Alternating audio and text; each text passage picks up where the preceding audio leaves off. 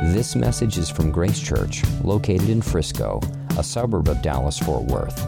The Grace Church website is gracechurchfrisco.org. A guest speaker is featured on this message.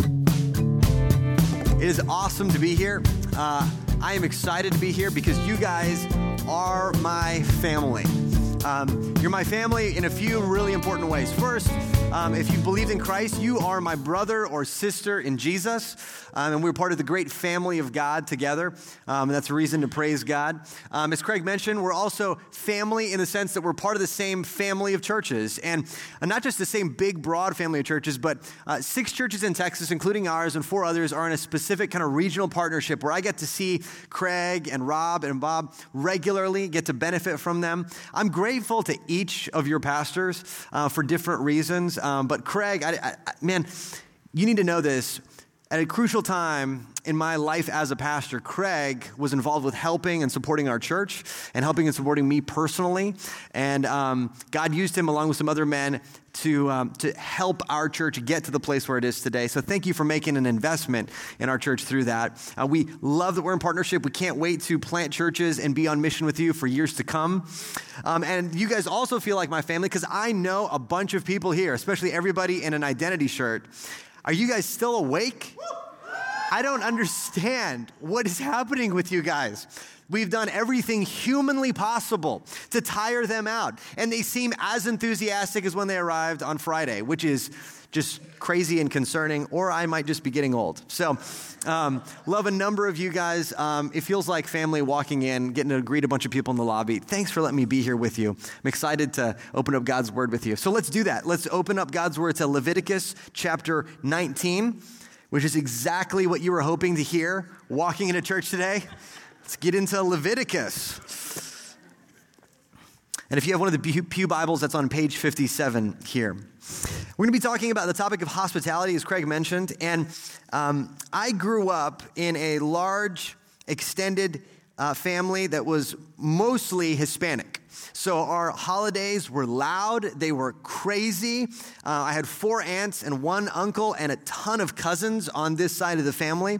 Um, one thing, uh, though, I always appreciated about my family is that they seemed to take special delight in having random people um, invited to our family gatherings. We loved it, especially my four aunts. They like went to work on anybody that was new. You know, somebody brings a, a classmate, like, oh man, and they sit them down and feed them like two or three plates of enchiladas and then criticize them for not eating enough. Like, you don't seem hungry, right? And they make all kinds of food, bringing them in. It was fun. Some, I remember some family gatherings, we would get out and play volleyball. They were pulling random people onto the volleyball court. And I remember this one Christmas. It was very memorable. One Christmas where it was especially loud, especially crazy family gathering, and a group of unsuspecting carolers, Christmas carolers, showed up at the front door and had no idea what they were about to experience. So they show up at the front door and and one of my aunts realizes what's happening, brings some people, and then begins demanding, like not inviting, but demanding that they come inside and eat food with us.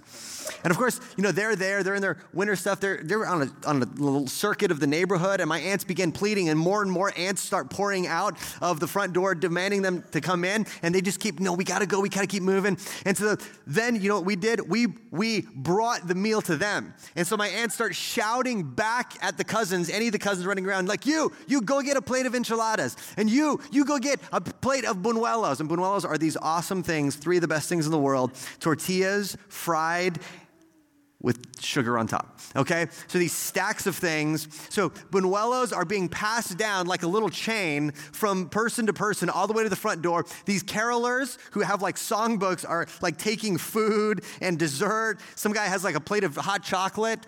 And, and, and the thing I love about my family is that it only took five minutes for them to go from strangers to friends to family. And that's exactly what we're going to be talking about today the process of taking people from being strangers to being friends to being family. So we're going to see this in, in Leviticus chapter 19. This is uh, God informing his people about how they're to live and act in this new place under his rule. So let's read together Leviticus chapter 19, verse 33. And, brothers and sisters, this is God's holy and authoritative word. When a stranger sojourns with you in your land, you shall not do him wrong.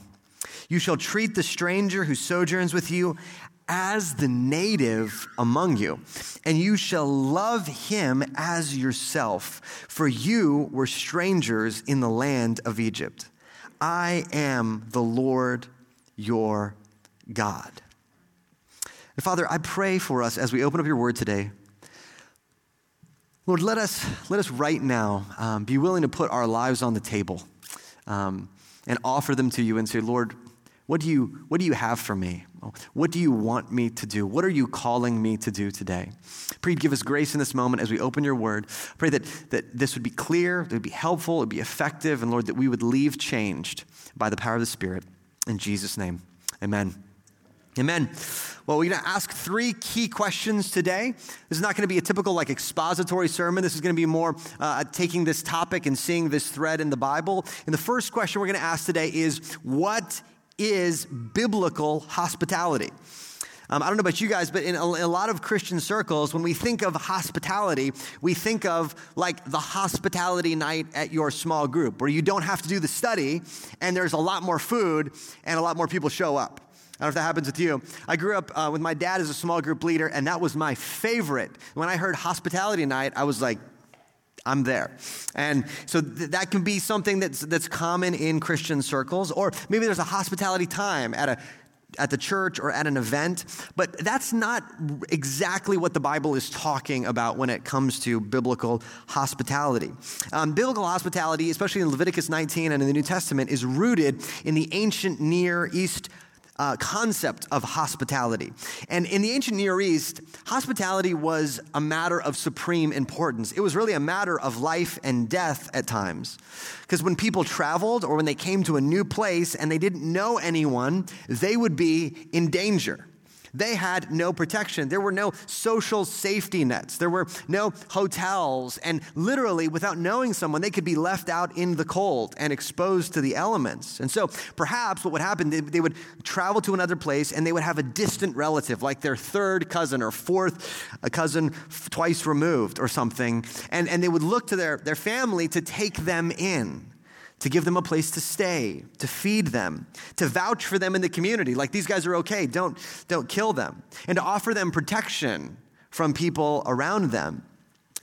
The commitment of hospitality was one of the most solemn and sacred commitments in the ancient Near East. Once you committed to this, you were committing even the ruin of your life and your property to this person. You're going to give all that you have to make sure that they are okay. Hospitality was not convenient, it was not easy, it was costly. It took great sacrifice. So that is why it is so surprising to read Leviticus 19 because this is something unlike any any other country in the ancient Near East had. To say when a stranger is among you, you, sh- you shall not do him wrong. Okay, that's maybe kind of standard among some countries. In fact, you're to go further. You're to treat the stranger who sojourns with you as the native among you. You're to treat people you don't know as if they were your extended family, as if they're passing through town. You're going to offer all of this hospitality to them to protect them and feed them and, and, and clothe them and, and make sure they have all that they need. You're to do this to people that are not your people. And then it goes even further. It just keeps going you shall love him as yourself. So, not just, okay, provide some kind of token service or you can sleep in, in the back on the couch, but you're to love him as yourself. This is talking about maybe it's your bed that gets given up. Maybe it's your best food you've been saving that gets offered to them. You love them as yourself.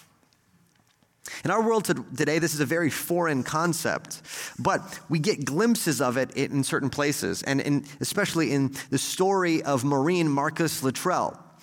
Um, he was a SEAL that was dropped on a mission into Afghanistan.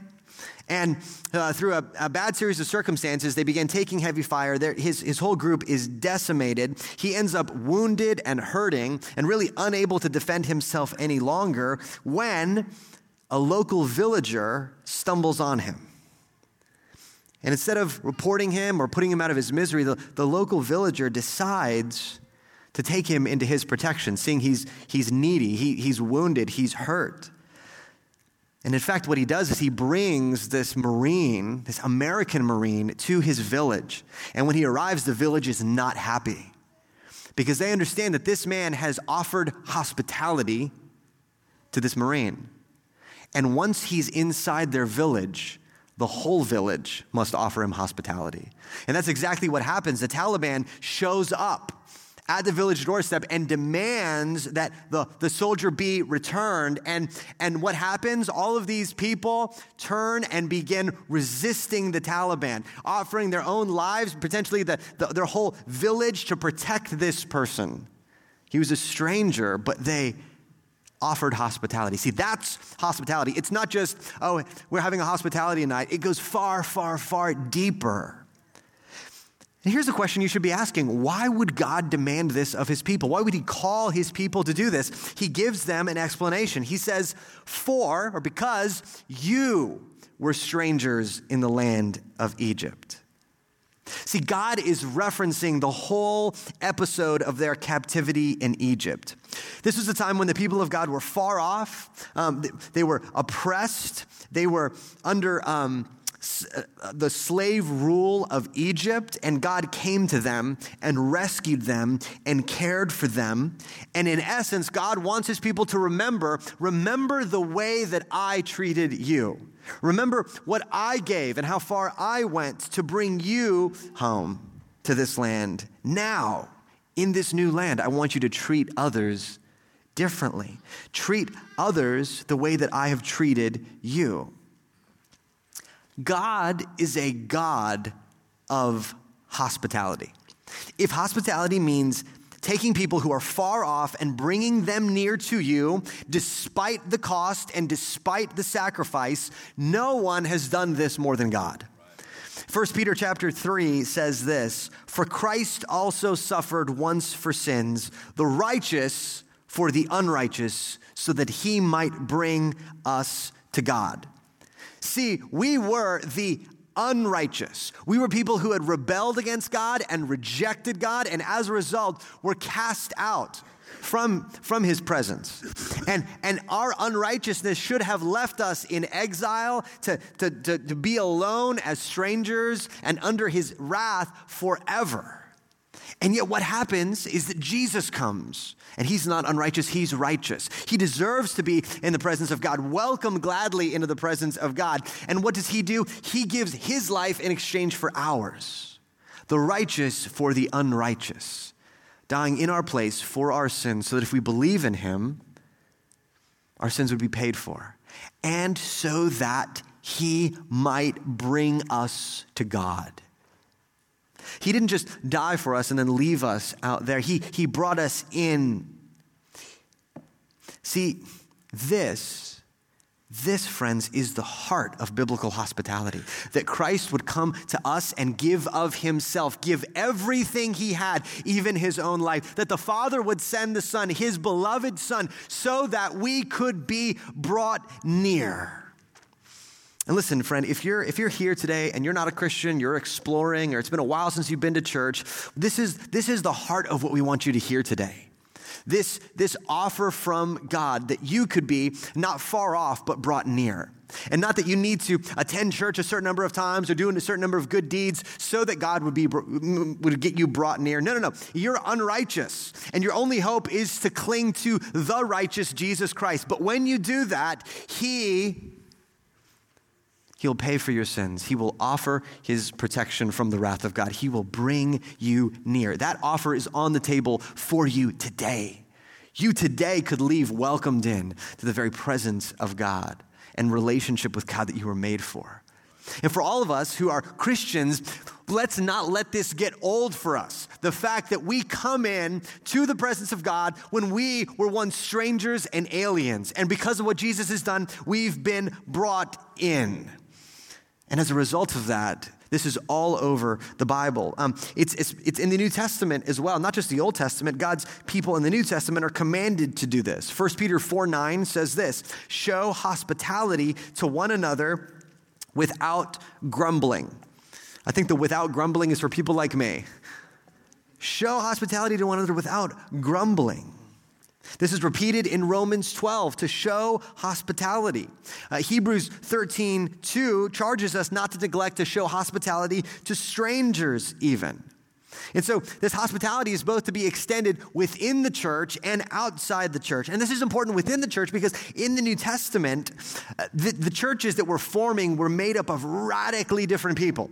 These were Jewish people and Gentile people, these were upper class and lower class, these were Greek speaking Roman people and people who grew up learning the Torah right? There were people that probably that didn't know jesus that were among the believers that were radically different. And, and they're commanded to show hospitality to one another to, to, to bring others in whether they're in the church or outside. And so all of this leads up to this simple definition of hospitality. And if you can get this this is like the core of what i'm saying today. Hospitality is biblically defined the art of turning strangers into family Biblical hospitality is the art of turning strangers into family. Just like my crazy aunt did, shouting for more buñuelos, pulling these people in and making them family. That's what hospitality is. But second, let's ask this question Why is hospitality crucial to making disciples? Now, that's definitely a leading question, but I'm going to answer it because I'm I get to have the podium and I'm going to speak. Um, why is hospitality crucial to making disciples? Because I believe it is, and I want to argue that it is. Often we see hospitality sometimes as a separate category of Christian thing to do. We, we compartmentalize our Christianity to have like an evangelism box and like a mercy ministry box and then a kind of community group box or learning theology box. And then there's another one that's hospitality. And so we're constantly trying to make sure okay, did I do some evangelism? Did I do some mercy? Did I learn some theology? Did I show some hospitality? But instead, I want to argue that hospitality is different.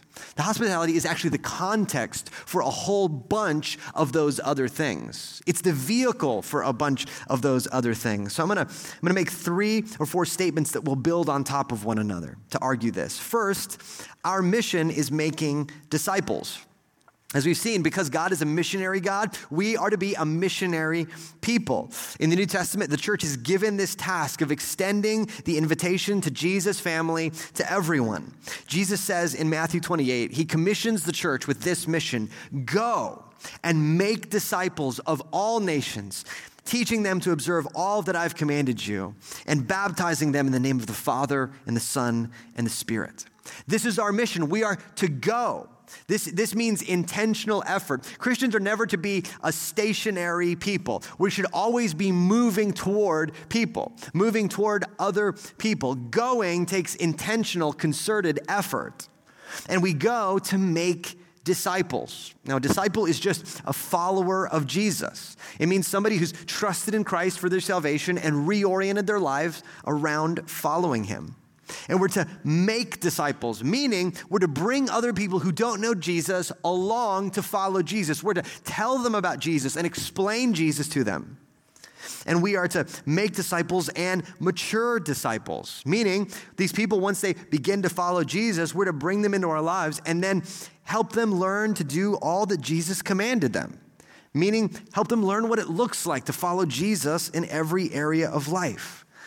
And this applies to everyone, whether they're 8 or 18 or 80. We're, we're encouraging people about what it means to follow Jesus. That's our mission, moving people from where they are to be, with, to be near the Lord and helping them learn to follow Jesus.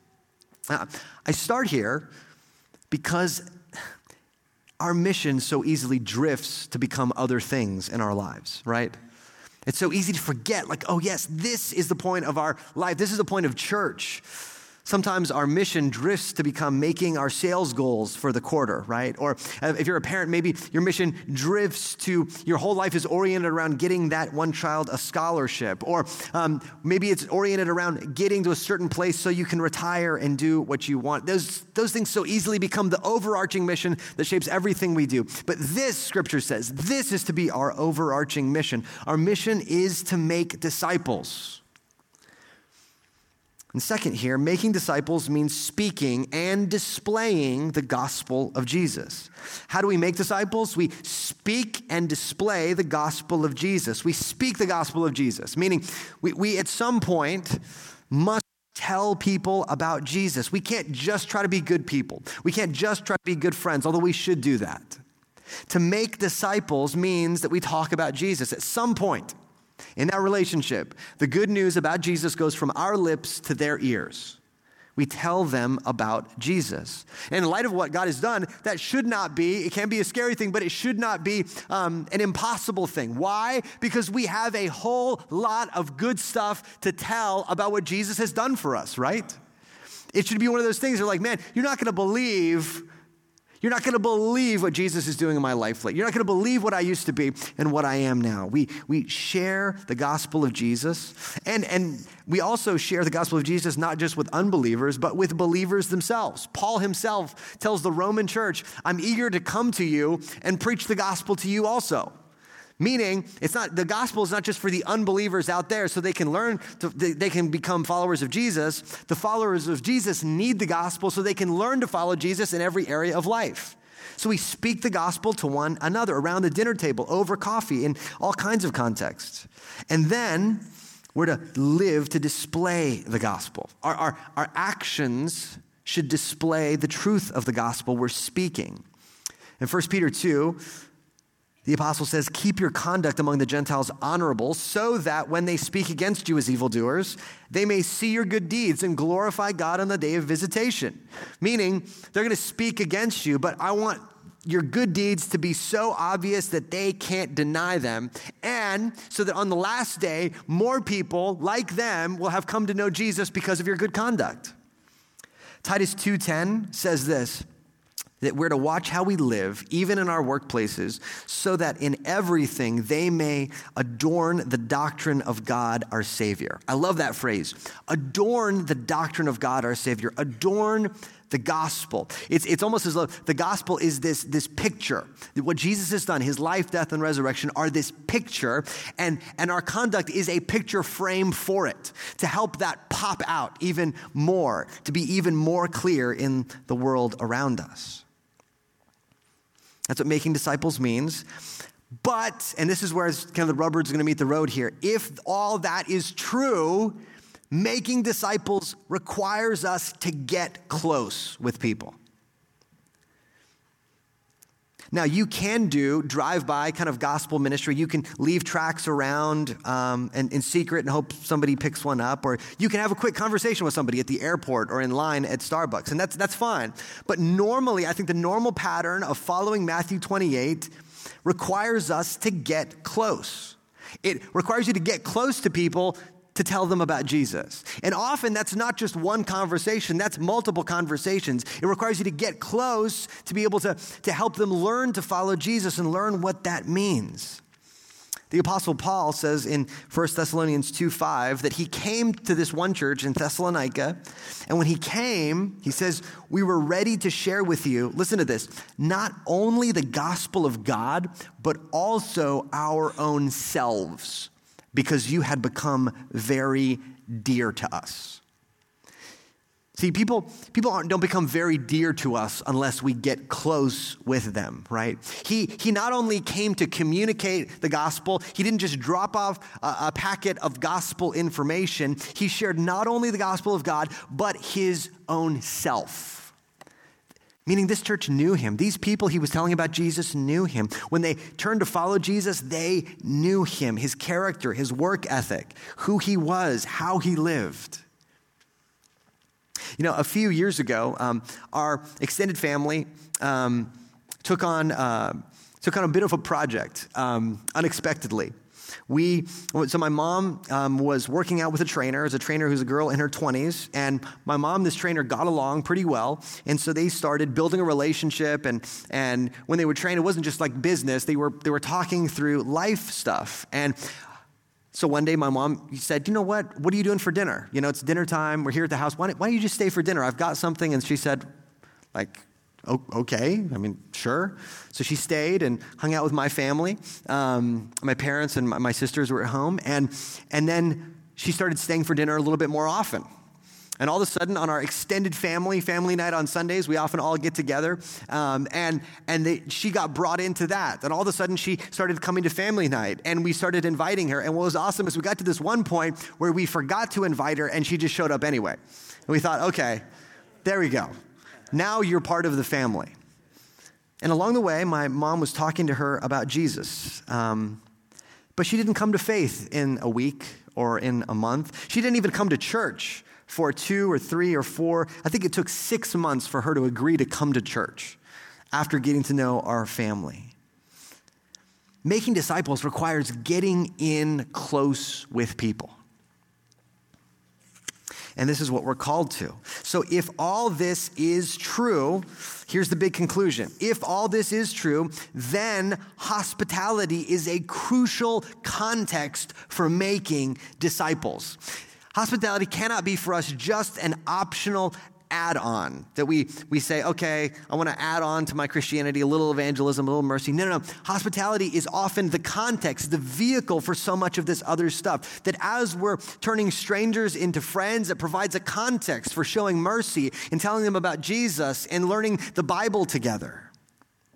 If our God is a missionary God, if we are his missionary people, if being a missionary people involves demonstrating and declaring the gospel, and if doing that requires us to get up close and personal with people, if all that is true, then turning strangers into friends is one of the most powerful, effective, necessary gospel weapons we have in making disciples, not just an optional add on. I want to share an illustration that I found powerful. Um, it's the case of maybe somebody you think, okay, I understand that we're supposed to show hospitality. I understand this is supposed to be part of our mission, but, but how far is this really supposed to go? Well, I'm going to give you a case study here. I'm going to take the case of a radical leftist lesbian college professor who was vehemently anti Christian. And if I just described you, if that's the boat you're in today, we're glad you're here. Uh, but I think you'd agree that's probably not the typical Bible Belt kind of person that shows up and attends church. Well, her name was Rosaria Champagne Butterfield, and she seemed happy in her life, uh, living with her partner, writing uh, kind of fiery essays against Christianity. And as a result of these fiery essays, Christians would like write fiery letters back to her. So she would open her mail, expect she'd like have them in a pile, she says, and she would go through the mail like, oh wow, okay, you know. And these Christians would be like, ah, and and yet one day she got a different kind of letter. She got a letter from a pastor named Ken who wasn't vitriolic, was asking some questions about what she'd written, sharing a bit of his perspective, wondering what her perspective was on some things, and of all things, inviting her to dinner with him and his wife. She says this about it. She says, um, I decided to accept, but my motives at the time were pretty straightforward. Surely this will be good for my research. In other words, she's thinking, this is not going to go well, but at least I can write about it, right? She's gathering some material. But something else happened. Ken and his wife, Floy, and I became friends. Listen to this. They entered my world. They met my friends. We did book exchanges. We talked openly about sexuality and politics, and they didn't act as if some, some, these conversations were polluting them. They didn't treat me like a blank slate. When we ate together, Ken prayed in a way I had never heard before. His prayers were intimate, vulnerable. He repented of his sin in front of me. He thanked God for all things. Ken's God was holy and firm and yet full of mercy. So this pastor, his wife, and his wife encouraged her to begin reading the Bible for herself. And so she says, I continued reading the Bible, all the while fighting the idea that it was inspired. But the Bible got to be bigger inside me than I. It overflowed into my world. I fought against it with all my might. And then, one Sunday morning, I rose from the bed of my lesbian lover and an hour later sat in a pew at Syracuse Reformed Presbyterian Church. I was conspicuous with my butch haircut, but I reminded myself that I came to meet God, not to fit in. And what, what she goes on to describe is that the church, this church of people who are very different from her, welcome her into their life as a church. And God eventually used that, that relationship with Ken and Floy and that church to lead her to Christ. See, the pastor and the church, they turned a stranger into a friend. And in doing this, they showed her the story of, of, of, a God who takes a stranger and makes him a friend through the blood of Jesus. Do you see how their proclamation lined up with what their lives were like when they got close? And it was this combination of gospel proclamation and close proximity and gospel display that resulted in making the gospel clear for her. I, I love this. You know, I've been talking to uh, Rob and to Craig about what's been going on at Grace Church. And man, I am so excited about what God is doing here. I, see you guys um, with a unique opportunity, a new, unique location, a unique mission, I think, in this area. And one of the things that, that, that I already see in you is that you are a church of hospitality. You do bring people in and, and make them friends. But as I've talked to Craig and Rob, I know that more and more people are coming now. And at times it can be like, whoa, where, where are these people coming from? From. Our church is experiencing a little bit of a similar dynamic where a lot of people show up, and sometimes I'm not, I'm not even sure um, I know the people my wife's sitting with on some Sundays. And, and, and what can happen is it can be like a little overwhelming. But I want to encourage you, Grace Church, that this call toward hospitality is a call for you today to be known and marked as a church that loves and practices hospitality. I would love it if, if you were known on Frisco Square as the kind of place that you can't walk to the steps of the church without somebody reaching out and turning you from a stranger into a friend. And I see so much of this. So, a lot of this is an encouragement. Keep going, keep pursuing the Lord. Do not grow weary in doing good. Why? Because hospitality is a crucial context and vehicle for making disciples. Now, third question How can we pursue biblical hospitality?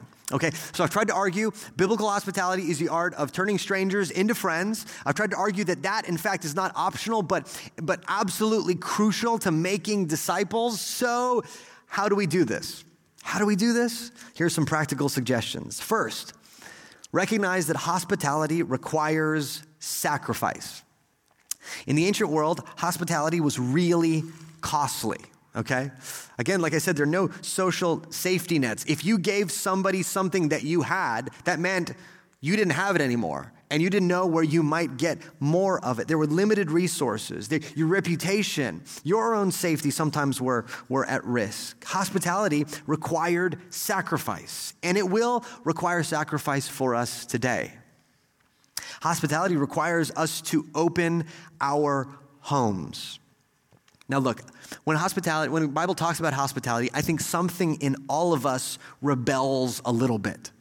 Because God's asking for, for us to allow other people to invade our space. And in fact, not just allow them to, but to encourage other people to like invade our lives and space. And there's something in that, like as an American or maybe especially as a Texan, that I like being independent, right? Right? I love the big come and take it flag, right?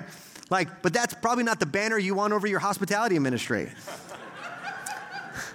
See, hospitality requires us to open our homes. We have this American idea that our home is our castle right? Our home is our refuge. This is the place I go to like escape from the rest of the world. But my friend Ian, who lives in Philadelphia, where everything's small and everything's tight, likes to say that, that your home is a platform for mission, not just a refuge. Certainly, it's a place for rest, but your home should be a platform for mission. You should be thinking through how do I use what God has given me to pursue hospitality?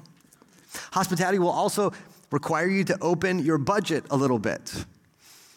See, we want to think that our money is our money. But what God is saying is all that I have given to you, you're to be willing to offer to others. And as the New Testament says, what do you have that you have not received from God? So, really, it's God's money anyway, and He's asking for you to use a little bit of it to demonstrate the gospel of Jesus and help people grow as disciples. Um, I remember a couple years ago when we we'd had our second son. So I have uh, two boys at four and two, and our second son two years ago when he was born, he was I don't know if you've experienced this, but babies are like expensive to have. And so your, your medical bills start rolling through, um, and, and life is full. And I remember looking at our budget and one, one month seeing like we had totally blown our food budget. And I was, I, so I talked to my wife, like, hey, babe, what happened? We, like, our food budget's way off. And she said, well, at the beginning of the month, that one family was new to the church, and so we invited them over. And then the other, the next week, we heard somebody wasn't having a birthday party, so we threw one for him. And then the third week, this happened. And the fourth week, this happened. And so we ended up doing this. And I realized we had spent, it, it was costly. It took some room in our budget. And so what we had to go back and do is actually add part of the budget category was for hospitality. To say, you know what, we're going to build this in, we're going to make this part of our lives. And hospitality also requires us to open our calendars.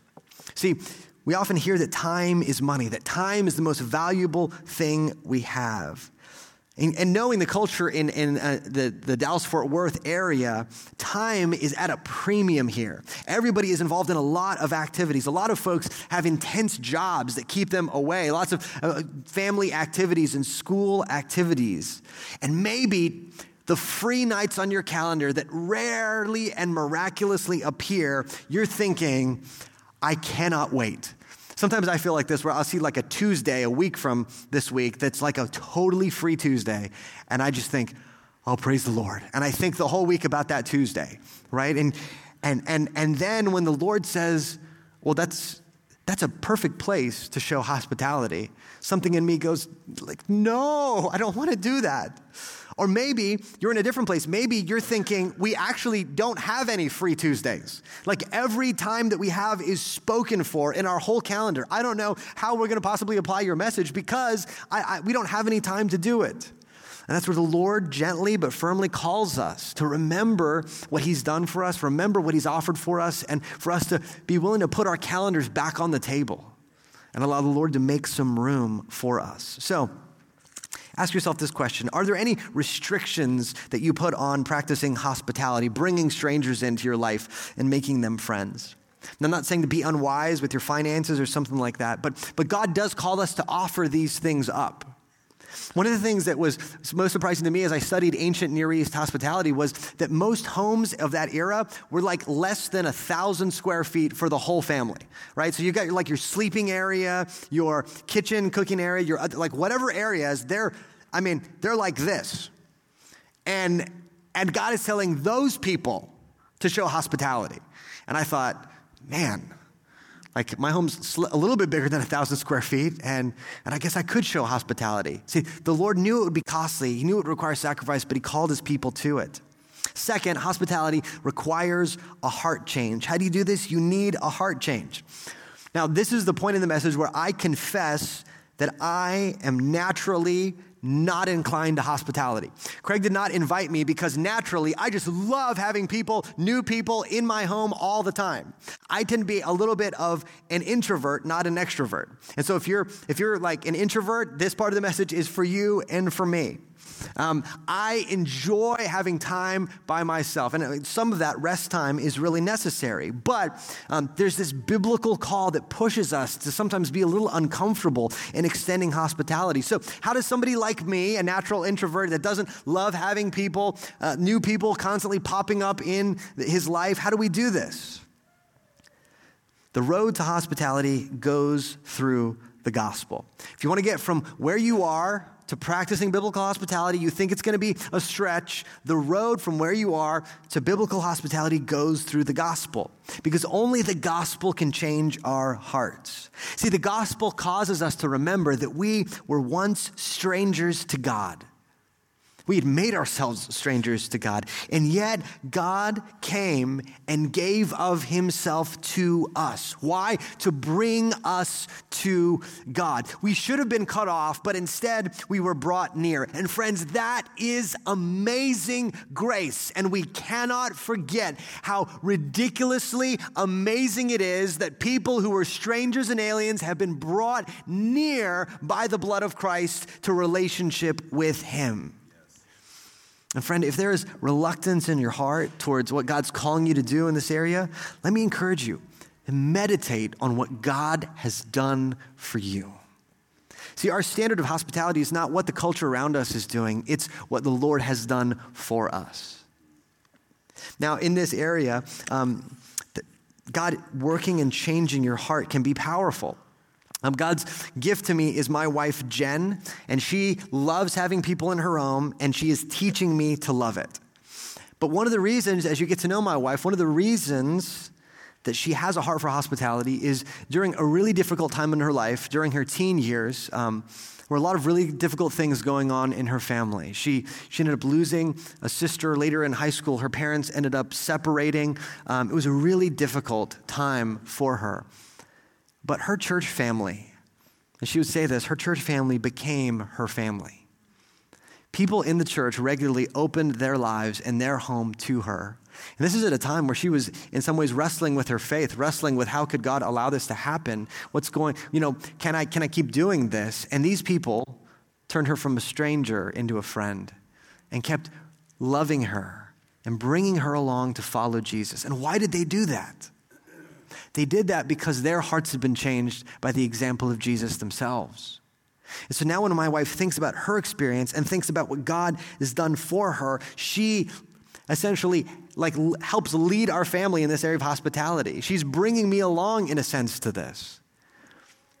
Real hospitality requires that kind of heart change. Third, hospitality requires intentionality.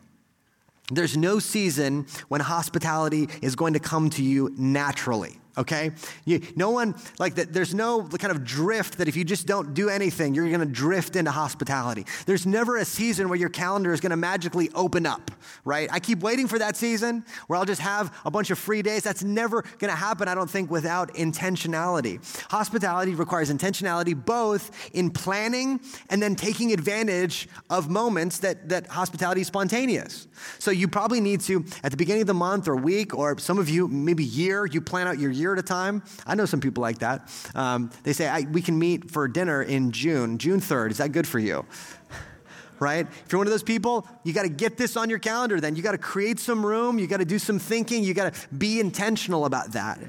And other times, it's just taking advantage of the opportunities that God spontaneously brings in front of you. Uh, this happened to us recently where, where we were not prepared at all to host somebody in our home to come and eat with us. And it seemed like um, it was what God is calling us to do. So we did it and we're scrambling. We're trying to figure out do we pick up food? Can we put something together? And sometimes you take advantage of those moments. And every season, this is possible. But in every season, it requires intentionality. Um, I love one of my neighbors in my neighborhood. Um, my lives across the street from me. He goes to our church, and they regularly have just put this on the calendar. Is they invite all the young adults in our church over to a free dinner on Monday nights. And there's like two more important words to young adults than free dinner. I don't know what they are. And so they, and he makes like good stuff too. He makes like cool stuff like fish and chips or crazy Indian food. And they, they gather people around them. And it doesn't matter if they've never met you before, you're invited. They're, they're creating room for this in their lives. That's what this requires. It requires intentionality, but it also requires perseverance. I shared the story earlier of my mom reaching out to this trainer, and she well, she became part of our family. And six months after being in our lives, she came to church. And that first Sunday, she did not get saved. and she did not get saved the second Sunday either, or the second month. But somewhere along the way, she began to cry during worship. And somewhere along the way, God began to break her heart. And somewhere along the way, she began to open up about deep struggles that she had had or deep hurts that were in her heart. And a few months after that, she became a Christian. Hospitality requires many times perseverance. Maybe you try it. Maybe it's not the success, the smashing success you hope for. Maybe you invite an, uh, somebody who doesn't know Jesus into your life and, and you're disappointed because six months later they seem like they're in the same place. Hospitality requires perseverance.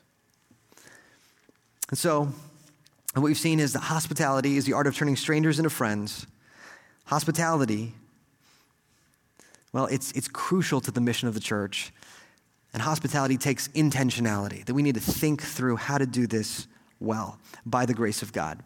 I'll never forget when I showed up in a new church uh, for the first time um, when I was doing an internship in Washington, D.C. I didn't know anybody in the church at all. And one of the, uh, the moms from the church, I was like 19 at the time, one of the moms from the church calls me up. The first question she asked me is, Do you like cabbage? And I thought, that is the weirdest question I've ever heard on the phone.